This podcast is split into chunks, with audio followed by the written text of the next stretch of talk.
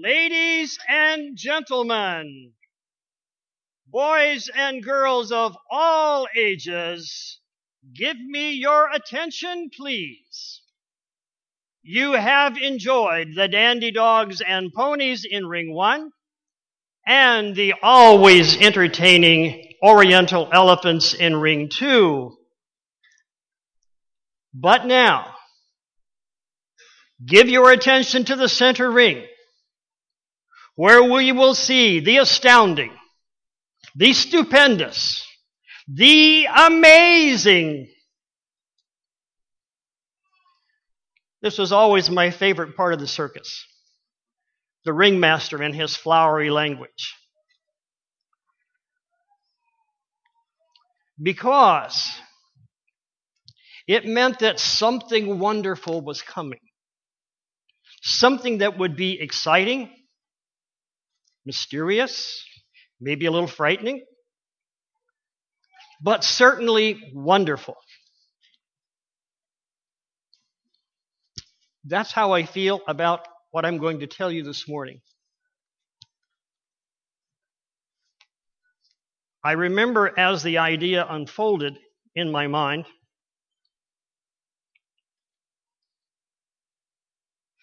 and as I told you last week, I've been trying to play catch up with the other members of the Seventh day Adventist Church for years now because I thought they knew all of this. And I discovered this, what we're going to talk about today. And I'm excited about it. I'm excited about it. It's one of the answers to the question that we've been asking all week long. Seventh day Adventist Christian, do you know who you are? Oh, yes. The note says here, please hand out the cards. If you have been attending, you know that we are asking people to participate. And so, if you'll put up your hand, if you're willing to read from the screen, if you would please we'll hand out the cards and ask you to read when that comes up on the screen.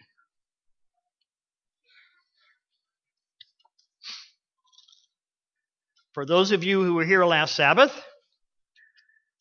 you will remember that we discussed the very core of the Christian experience. The three gifts of grace that God gives us and our faith response to them. For those who've been attending every session, you have already developed a deeper understanding of the first two parts of that relationship. Receiving from the gift of Jesus and our faith as we choose to receive Him, growing in the gift of the Holy Spirit as He grows our hope in a more intimate Christian walk with Jesus. As by faith we give Him permission to empower us. Notice my purposeful use of faith, our faith, as a response to the gifts, and our choice to receive the gifts. Because remember, God is in the salvation business. That's his only business. Everything is about saving his people. He wants our cooperation, and he does that by establishing with us the covenant grace faith relationship. We talked about that last Sabbath. How many remember? How many were here last week? We remember what we were talking about last week. Yes? No? Maybe? Okay. Today I want to discuss that third gift, becoming like. That third level of the grace faith relationship and the result of allowing God to change us. And I want to do this in the context of the sanctuary. And oh, yes, be sure you bring your Bibles. Just like at the circus, you cannot identify the performers, and you cannot check out the ringmaster to see if he knows what he's talking about unless you have your program. So, be sure you have your Bibles. Let's pray. Oh, my Father, this is an exciting topic. Fill our hearts and minds with your Spirit. Help us to take it in, to understand, to make it ours.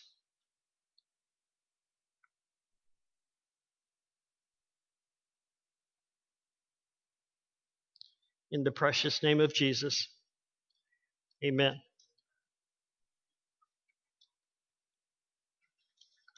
Sanctuary is something that we Seventh day Adventists love to talk about. But I want to challenge your thinking today. Because we 21st century Christians have a hard time imagining a literal sanctuary in a literal heaven. And so we begin to talk in metaphors. We begin to talk in cliches. And we say things like, Jesus is in the sanctuary interceding for me. And we don't really know what that means. For example, the sanctuary. Where is it? What is it? Why is it? And Jesus, what is he actually doing there? And what does that have to do with the grace faith relationship? And what does that have to do with Seventh day Adventist Christians who are living in the time of the end. So let's begin with the why. Why did God want Moses to build a sanctuary? And someone has Exodus 25 8. If you'll stand up when you're ready to read that. And in your, yeah, just there we go. Yeah, you're standing up so that so that Bill knows where you are. You can bring the microphone. Somebody turn on the microphone here. Hello. There we go. Exodus 25 8 says, Make me a sanctuary that I may dwell among them. This is what God has always wanted since the loss of his children in the Garden of Eden. God has been trying to restore his children to their place with him. And this is the whole point of the grace faith relationship to lead us to reconciliation, to at one with him which is what we've been talking about all week. This is the climax to the whole story of redemption. God and his people together again. Okay? So that's the why. The sanctuary plays a role in God's plan to bring people together with him. It's not just an illustration of salvation, there is a reality in the sanctuary. Now, what sanctuary? Where is this sanctuary? The sanctuary that Moses built in the wilderness, like this, is gone. The sanctuary in Jerusalem is gone. And yet we are told that we have a high priest, Jesus Christ, and he's in the sanctuary. So where is the sanctuary? If someone will read for us Hebrews 9:24. Mary Ruth. For Christ did not enter a holy place made with hands, a mere copy of the true one, but into heaven itself, now to appear in the presence of God for us. So the sanctuary we're talking about is in heaven, not on earth as the Millerites thought in October 22, 1844, which is why it kind of went wrong at that point. They knew the right event. They knew the judgment was beginning, but they got the wrong sanctuary and they got the wrong place where the judgment begins. But I'm getting ahead of myself as I usually do. So let's back up and look at another Adventist scripture. If someone who has that one will read it for us. And he said unto me, Unto two thousand and three hundred days, then shall the sanctuary be cleansed. Here's a good old Adventist text. Why does the sanctuary have to be cleansed or restored, as some translations say? In what way does the sanctuary have to be restored? Let's see if we can answer some of these questions in the next several minutes. How many of you have been reading the book? Yes? A few? Then you know we're in chapter 13, and you know that there are study questions in the back of the book for this chapter. And you can follow along with those this morning if you have the book with you, or you've got the study guide, and you can follow along there too. And as you have been reading the book, you probably know that I always tell a story in each chapter to get your attention. Today, the story is about you. Yes, you. Because God's reaching out, seeking a relationship with you. You are the center of God's focus. You are the center of our story today. Because God's in the salvation business, and He wants to save you.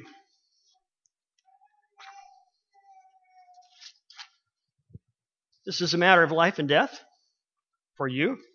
So if it's your story, I think you might be intensely interested in this. But something hinders the effort of God to reach you. Something stands in His way and in your way. What is it? If someone will read this for us. Isaiah 59 2. Bertha? But your iniquities have made a separation between you and your God, and your sins have hidden his face from you so that he does not hear. God must remove the sin problem before he can truly be with his people, before he can be with you. So I want you to walk with me through the sanctuary the sanctuary message and watch what it is that God's going to do for you and reach out to you. This frightens some people. Don't be frightened. God has invited you to come near. Since we have confidence, let us draw near with a sincere heart in full assurance of faith. For he who promised is faithful. Don't be frightened. Have confidence in God. He is faithful. Remember our discussion last Sabbath Christian hope, that confident expectancy that what God has promised, He is well able to perform. And remember, just like in the wilderness sanctuary, the heavenly sanctuary is very real, and it's also very symbolic. So I want you to watch two things. First, I want you to watch what Jesus does with your sin and my sin. Um, little sidetrack here. I think I think we need to do this.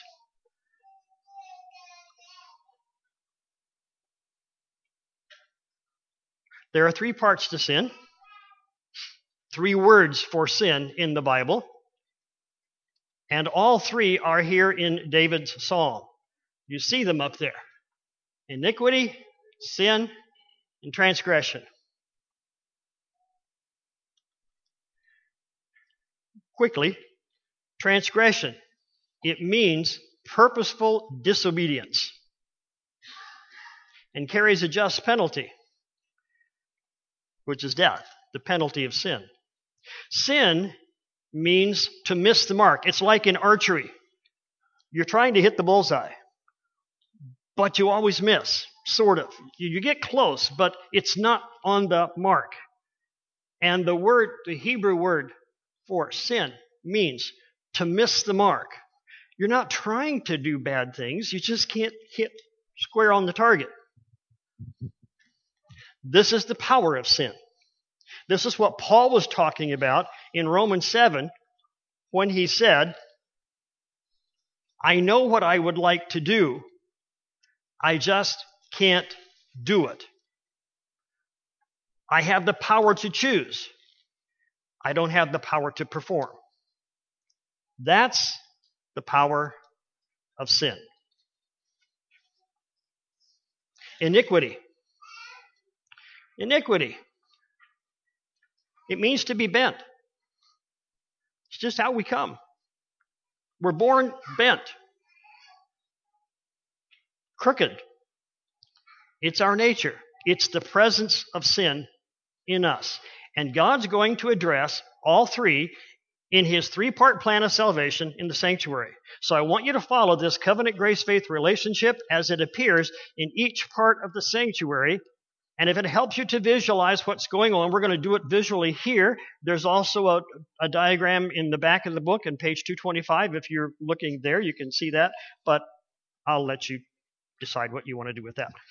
Okay. Let's begin here in the courtyard. Okay? It's a large box here. Actually, this is a round table, but it's the best we could, and it's on wheels so I could get it in and out real easily. Large box. It was seven and a half feet wide, but seven and a half feet uh, this way and this way, and four and a half feet tall. Smells like there's smoke here, and I see a lamb lying right there on the. What is this? The altar of sacrifice, the altar of burnt offering. Yes, here it is. This is where the sacrifices were offered for sin, for guilt, for thanksgiving, for peace. This is the place where the sinner would come put his hand on this side of the altar, on the left side, on, on the north side, put his hand on the on the offering. Then he would take the knife from the hand of the priest. He would cut the throat of the offering. The priest would hold the bowl and catch the blood. The sacrifice would then be offered on the altar, and the sinner would go back out forgiven. What does that mean to you and me in actuality? Since we no, none of us today brought a lamb to slay here, is this more than just a ritual?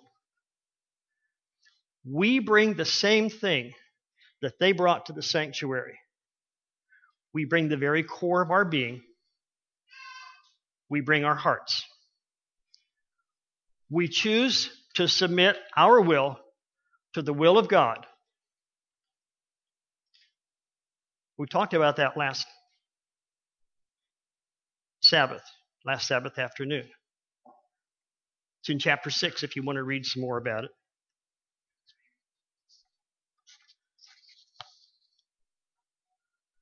This is the symbolism of the altar burnt offering, which was very real in the wilderness sanctuary, and it's equally very real in the heavenly sanctuary. If someone will read this for us, please. Who has John 1 29? Gary, is that yours? Okay. John 1 29. The next day he saw Jesus coming to him and he said, Behold, the Lamb of God who takes away the sins of the world. Yes, we do have a lamb. Jesus is our lamb. And in the heavenly sanctuary, this function is still operative.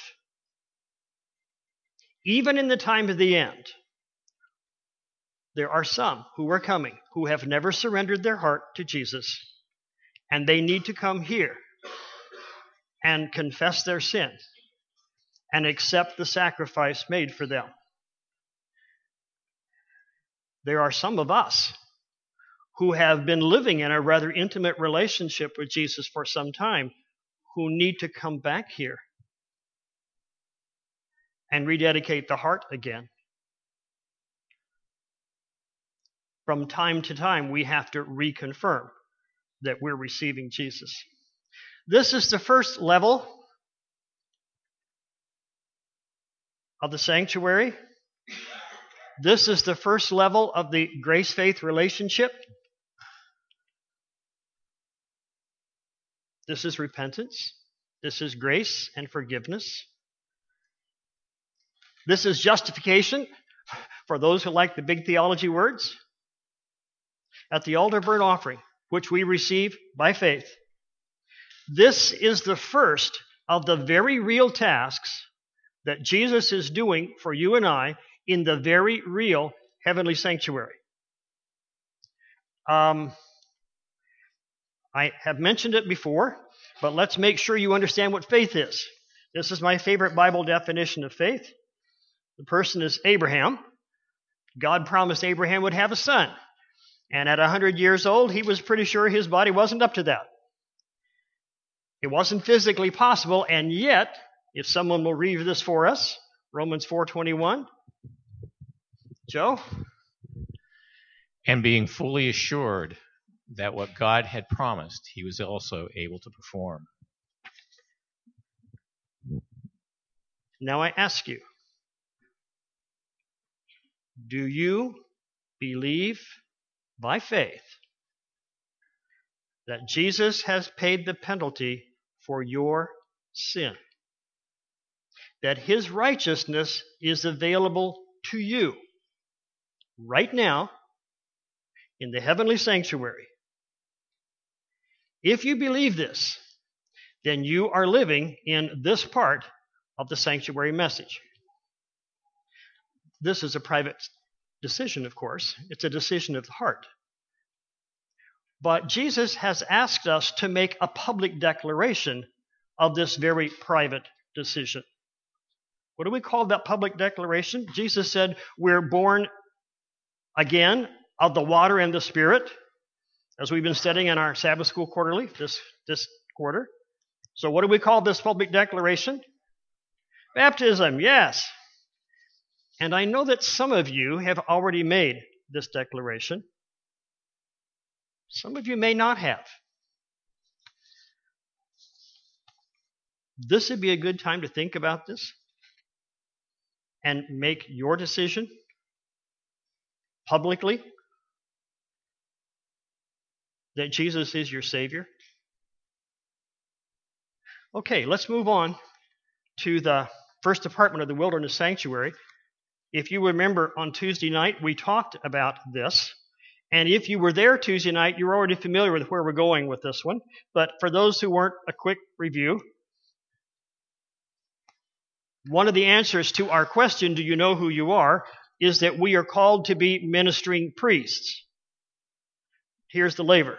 Tuesday night we talked about this how we are washed and purified by Jesus in our baptism and in our ordinance of humility, in preparation for serving as priests. Is it just a metaphor? Or is it real? Listen to what we do as priests, and then you tell me if this is real or not. So, here is the first job of the priest. Here's our lampstand. It's uh, kind of small and, and it has candles and not lampstands, but here's our lampstand.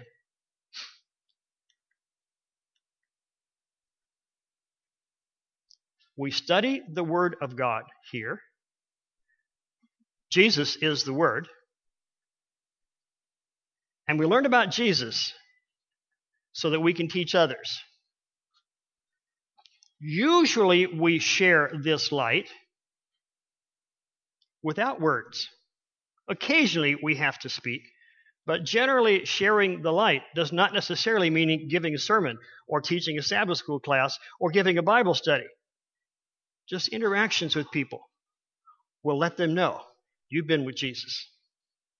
Okay, Here's the table of showbread, and I know most of you can't see this, but we have the bread right here, six on each side. Oh, notice that it includes drink. If you go look in, in Exodus in describing the table of showbread, you'll find both food and drink there. That should stir up a memory of something in your pure minds. Bread and wine. What does this represent here? Remember what Jesus said to his disciples when, when they came back. He was at the woman at the well, and they came back and said, did, did, did, Do you need something to eat? We've been out to McDonald's and we, we got some hamburgers, and actually, they were fish burgers. And we came back here, and he said, No, I have food and drink you don't know about. And they said, Did somebody slip him something when we weren't looking? I have food and drink you don't know about to do the will of my Father, to minister. We are gifted by the Holy Spirit to minister to others. The food and drink of Jesus is our food and drink. We are empowered to do face to face ministry with people. That's what the name of the bread is. It's literally called the bread of the face. Incidentally, that's what we promise to do when we come to communion. We are telling Jesus that we're going to take his food and drink and it's going to become ours. We're going to take it in internally and it becomes us. Okay. Here's the third. Let's turn this little guy on. There we go. There we go. The third apartment of the sanctuary, third, the third piece of furniture in that first apartment of the sanctuary. The altar of incense. What do we do here? There it is. This is intercession. This is where we pray and intercede for people. These are the three functions that we carry out as priests in the first apartment of the sanctuary.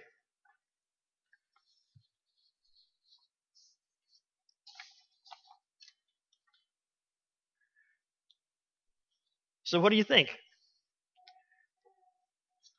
Are these functions of the priest real?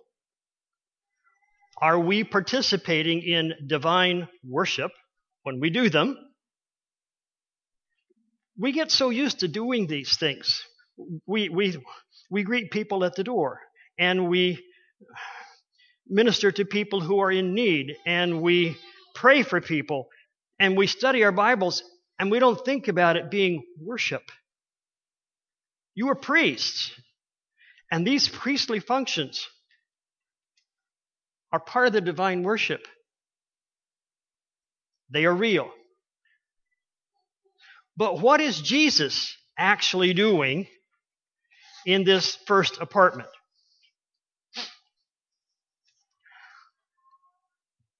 Someone read that for us, please.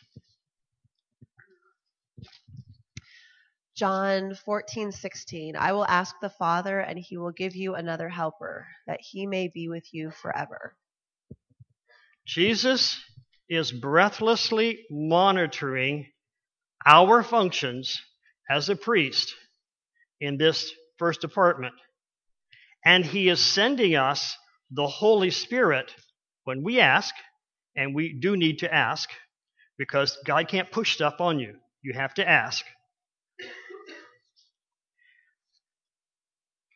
And so Jesus is watching. And as we're ministering, He's sharing, the, because you can't do this without the Holy Spirit. You can't function without Him. So as you're asking, that's what Jesus is doing this in the sanctuary. He's sending the Holy Spirit. Do you think this kind of activity is going to go unchallenged?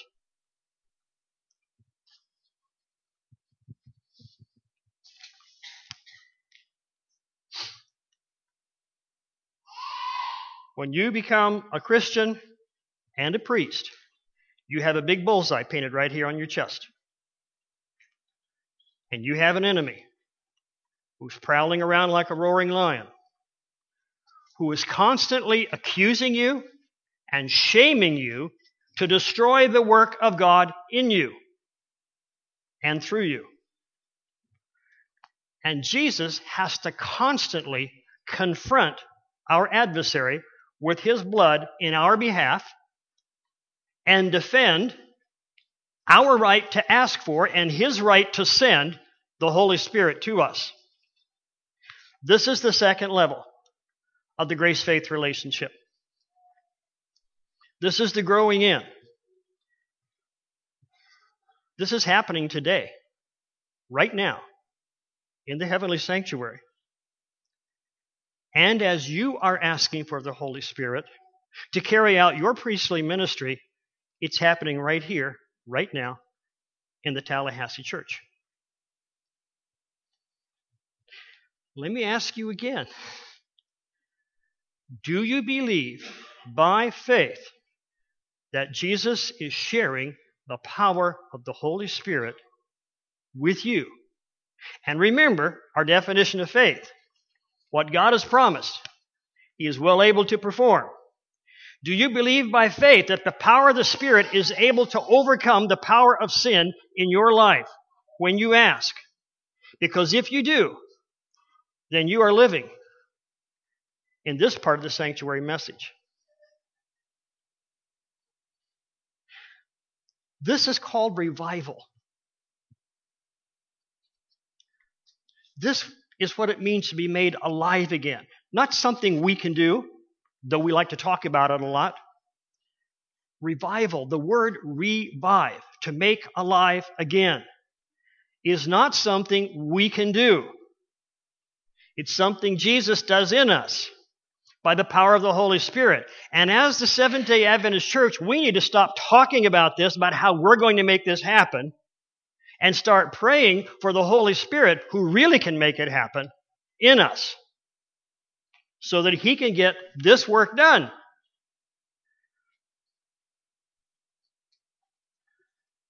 This is what Jesus is actually doing in the heavenly sanctuary, in this part of the heavenly sanctuary. Aha. Now,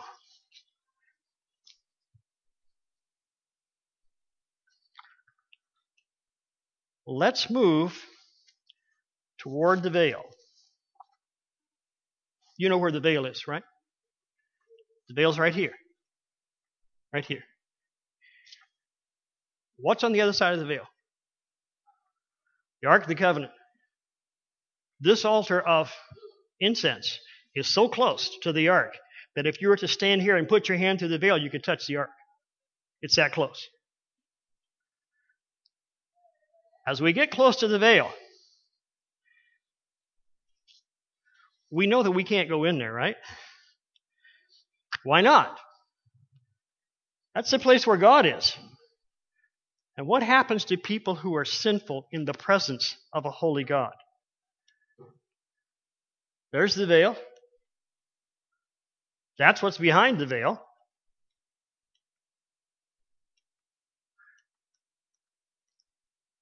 There.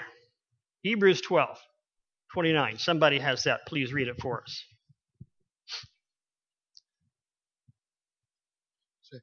For our God is a consuming fire. My breath will consume you like fire. Who among us can live with the consuming fire? Who among us can live with the continual burning? Now, understand, this is not about God being angry. This is about God being holy. And sin cannot exist in the presence of a holy God, just like darkness cannot exist in the presence of light. Turn on the light, pew, darkness is gone. The holy God comes forward. This is what scared Isaiah so bad. He saw the holy God and he knew he was a sinful person, and he thought he was going to die. In the presence of God, sin immediately bursts into flame and is destroyed. And that's the purpose of the veil. The veil is here to protect us, priests, while we're ministering in this first department, so we don't burn up. God doesn't want to destroy you. That's the reason for the plan of salvation. So he says, Don't come in here. Don't come in here if you're sinful. But we're told here to enter in through the veil. How do we do that?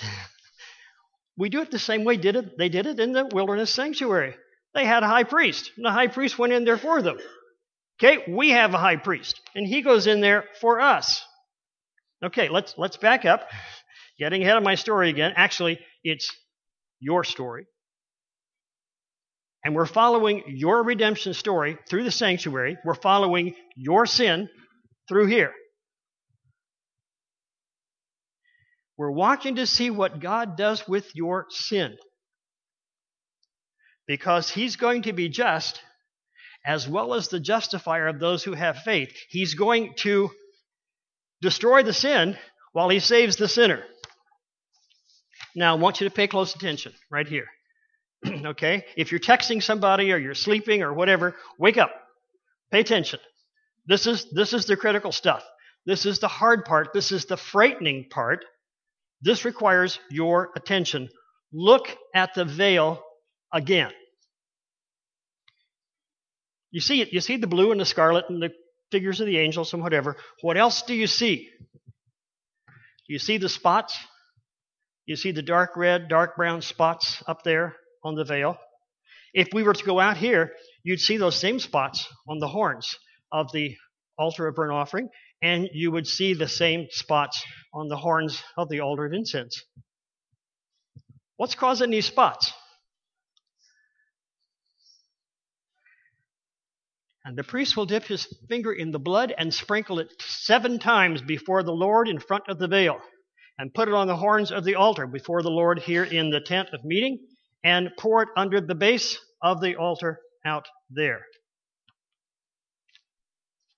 Let's see what it says in the book of Numbers.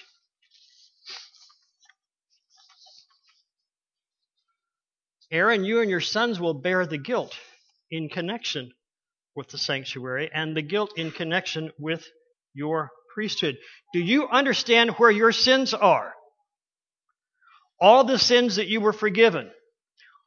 What has God allowed to happen with all of those sins that all the people of God have been forgiven? All the transgressions, all the iniquities that we heap upon our Savior, our Lamb of God, do you see where they are? They're on the spots. They've been transferred to the heavenly sanctuary and to the altar of burnt offering and to the altar of incense and to the veil and to the high priest. Understand that Jesus is our high priest. He's also the sanctuary. He's also the sin offering. He's also the veil. As high priest, he has released you and me from carrying our sins because the weight of them would crush us. And so they have been transferred to the sanctuary. The veil represents the contaminating sin that's been transferred from the people of God to the heavenly sanctuary, the sin that separates us. Does this give you an understanding of Daniel 8:14? Do you understand now why it has to be cleansed? Do you understand now why it has to be restored? Understand now. The veil will not always remain here. When Jesus was crucified on the cross, the veil in the temple was torn in two to demonstrate an opening directly to God now. For the same reason, Jesus intends to remove this veil in the heavenly sanctuary. Just like that. In order to present you faultless before the presence of His glory with exceeding joy. So that there are no barriers between. Somebody fell and got hurt. But if you are exposed to God in your sinful state, in your bentness, what will happen to you? You will combust. Now, understand that when you surrendered your heart to the Lord, when you accepted Jesus to pay the penalty for your sin, right here, at the altar burnt offering, and when you chose to abide in the Holy Spirit, so that the power of the Holy Spirit would overcome the power of sin in your life, both of those things took place by faith. It's not something you can do, it's something that was done for you and done in you. What's left to be concerned about? The presence of sin. You're still bent. Your sins are still on the veil. And before Jesus can take away the veil, he's got to clean it. And this is what Jesus is doing a very real task right now in the heavenly sanctuary.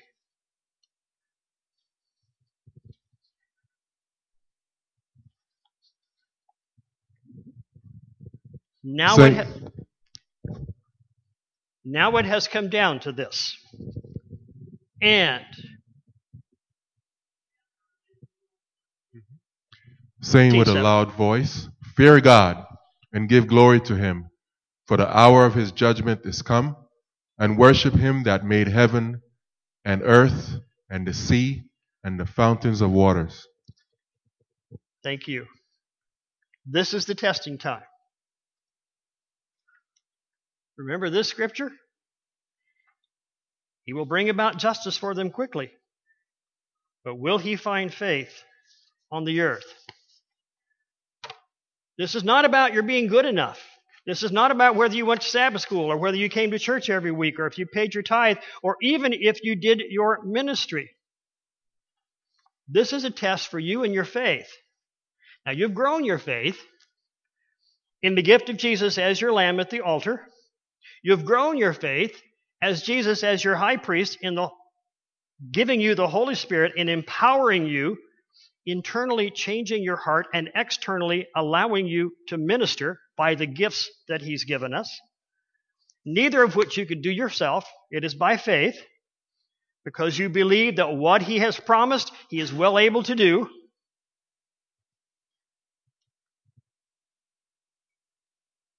Now you need to believe by faith in Jesus as your judge.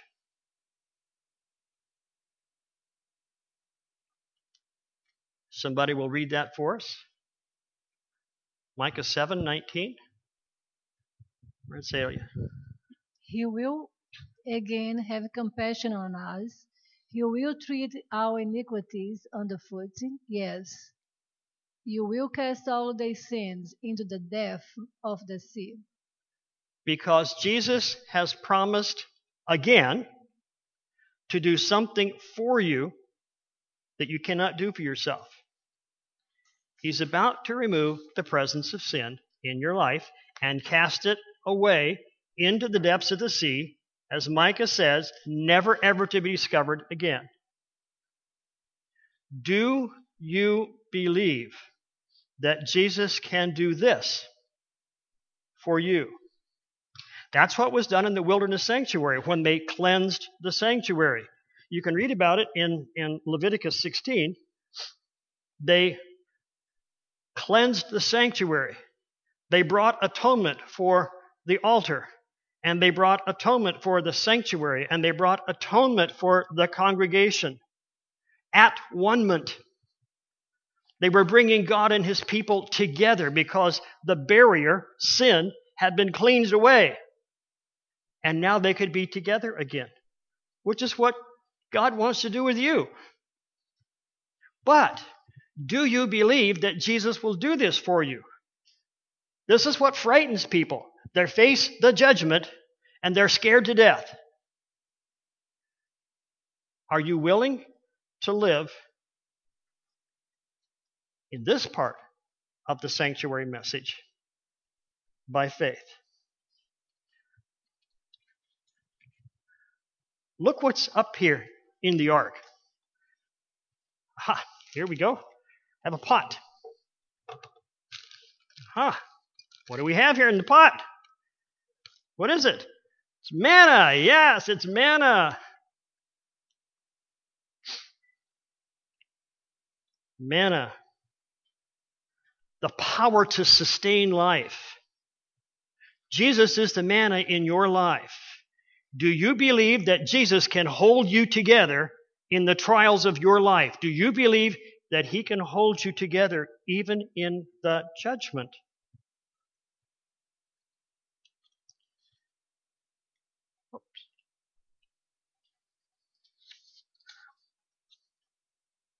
Here's Aaron's rod that caused a little consternation this morning.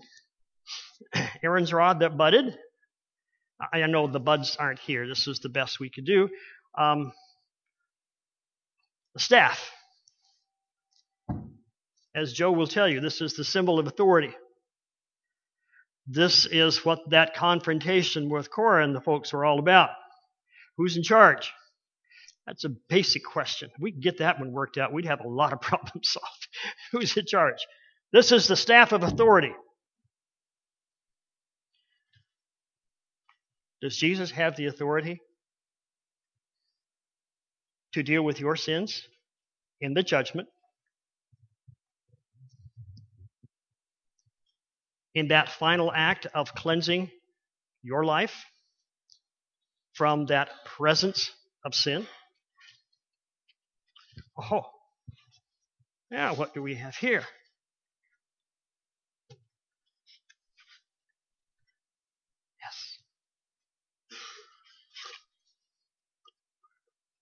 Something else.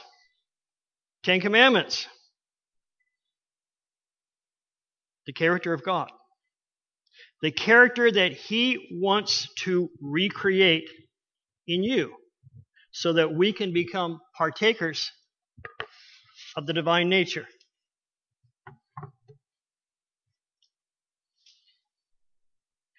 Do you believe that Jesus can transform you?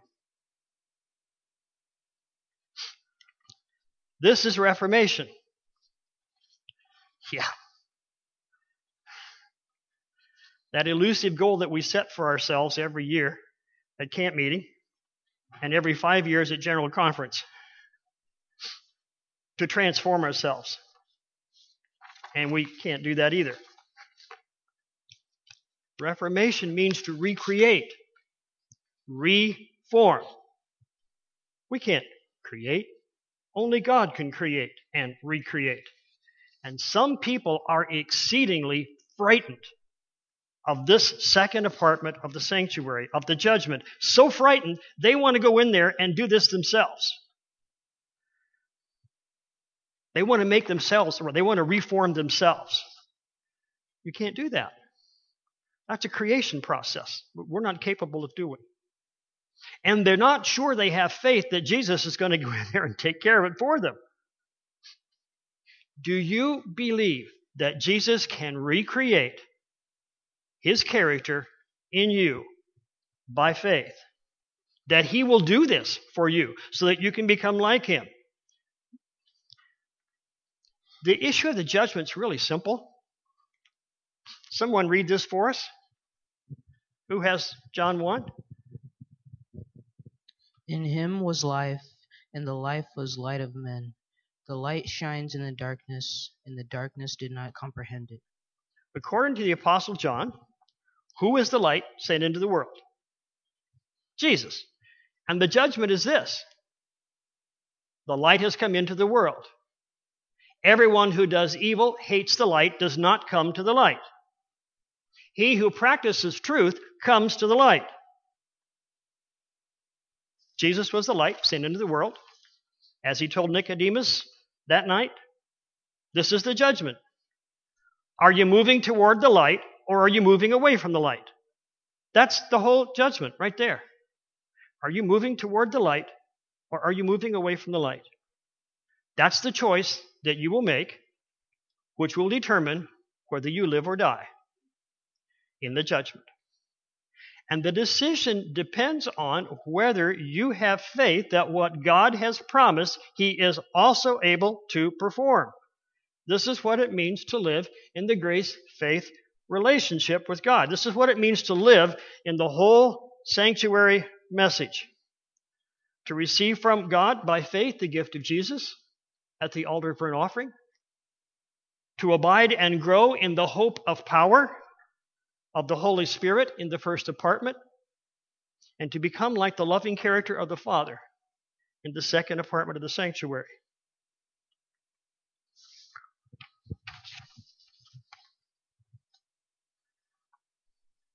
By faith, you and I can stand when all these things which cannot be shaken will remain. By faith, you and I can stand by living in the grace faith relationship all the way through sanctuary message.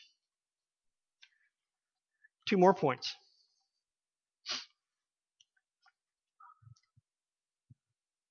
God has something He'd like you to do for Him. He'd like you to live in such a way that they may see your good works and glorify your Father who is in heaven, which is our topic this afternoon and this evening, how we actually do that. But for now, do you know what it means to give glory? The word glory means to shine forth. You remember those paintings of the Holy Family that we used to see all the time? And when they were in a painting with other people, you couldn't tell the Holy Family from the rest of them, so the artist would put something around their head so you could pick them out. That little halo was called a glory.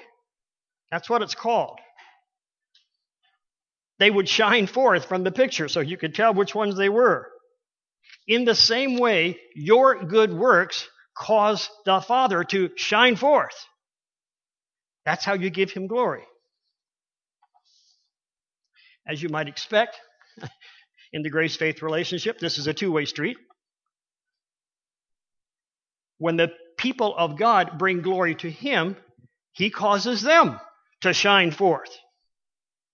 That's why we use this word, glorification, in this third level.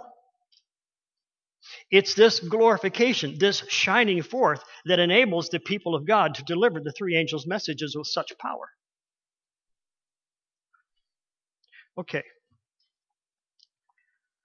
I told you the story was about you. So, I want you to take a minute and just consider who you are, where you are in your relationship with Jesus, what your status of your faith is in Jesus. Do you have faith that what He has promised, He is also able to perform all the way through the sanctuary? What do you think? How's your faith? Where are you? More importantly, Seventh day Adventist Christian, do you know who you are?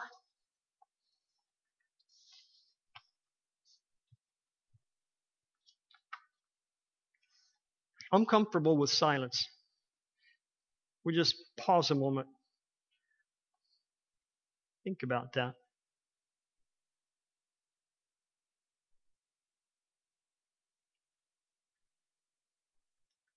Now, let me ask you one more question. What do you think it would look like if everyone in the Adventist church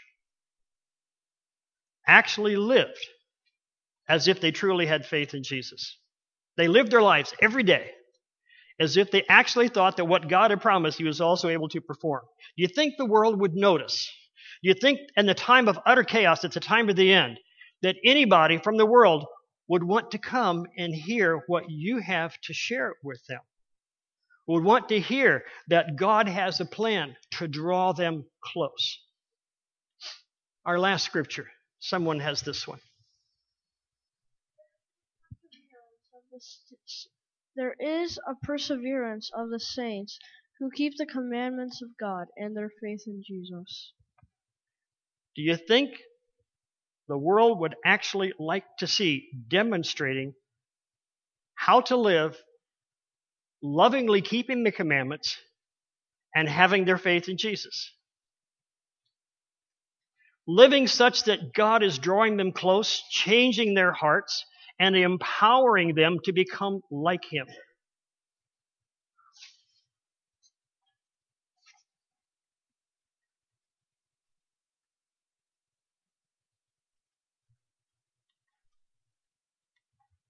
Would you like to be part of the adventure in telling people what this is like?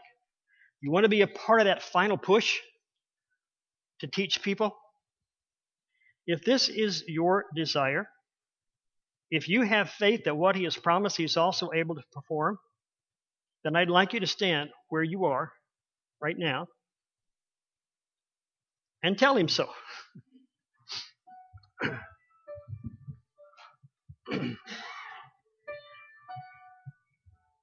For some of you, this may be the first time. If it is, if this is the first time that you have said, Jesus, I want to dedicate my heart to you, I want to present myself and let you change me. If this is the first time, then I invite you to come forward at this time.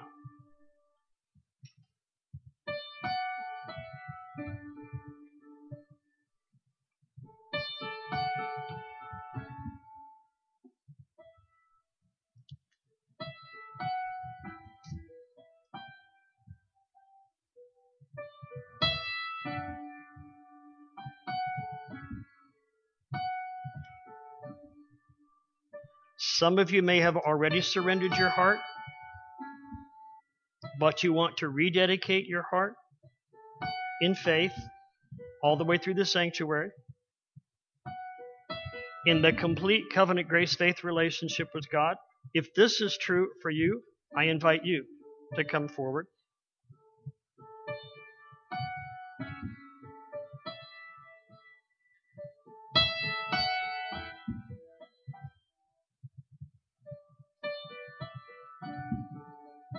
Time is short. There's a lot for God to do in a very short time. We need to all rededicate our lives in faith. And I would like to pray for all of you. Okay, I'm going to give the Holy Spirit an opportunity to do what He does best. Because I was stopped. I, I stopped here to pray and said, Lord, do I do this or do I not do this? Because I want to know what He's leading, not what I'm thinking about doing. So I'll just pause a minute. Let Him do what He's doing.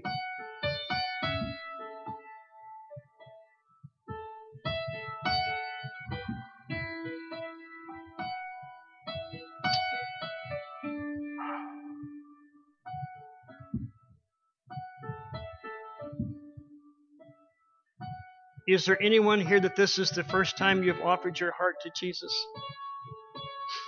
No? Okay, because I wanted the elders to be able to talk to you if that's true. When you're a newborn Christian, you come out screaming and crying and you're hungry, but other than that, you can't do anything for yourself. So you need the assistance of some midwives. Just jump in there and, and help out. That's what you all, that's another metaphor we're all midwives for newborn babies. Okay, let's pray. And I want to pray our, our, our scripture reading for this morning. Close our eyes. For this reason, I bow my knees before the Father, from whom every family in heaven and on earth derives its name that he would grant you, according to the riches of his glory, to be strengthened with power through his Spirit in the inner man, so that Christ may dwell in your hearts through faith, and that you, being rooted and grounded in love, may be able to comprehend with all the saints what is the breadth and the length and the height and the depth, and to know the love of Christ which surpasses knowledge, that you may be filled up to all the fullness of God.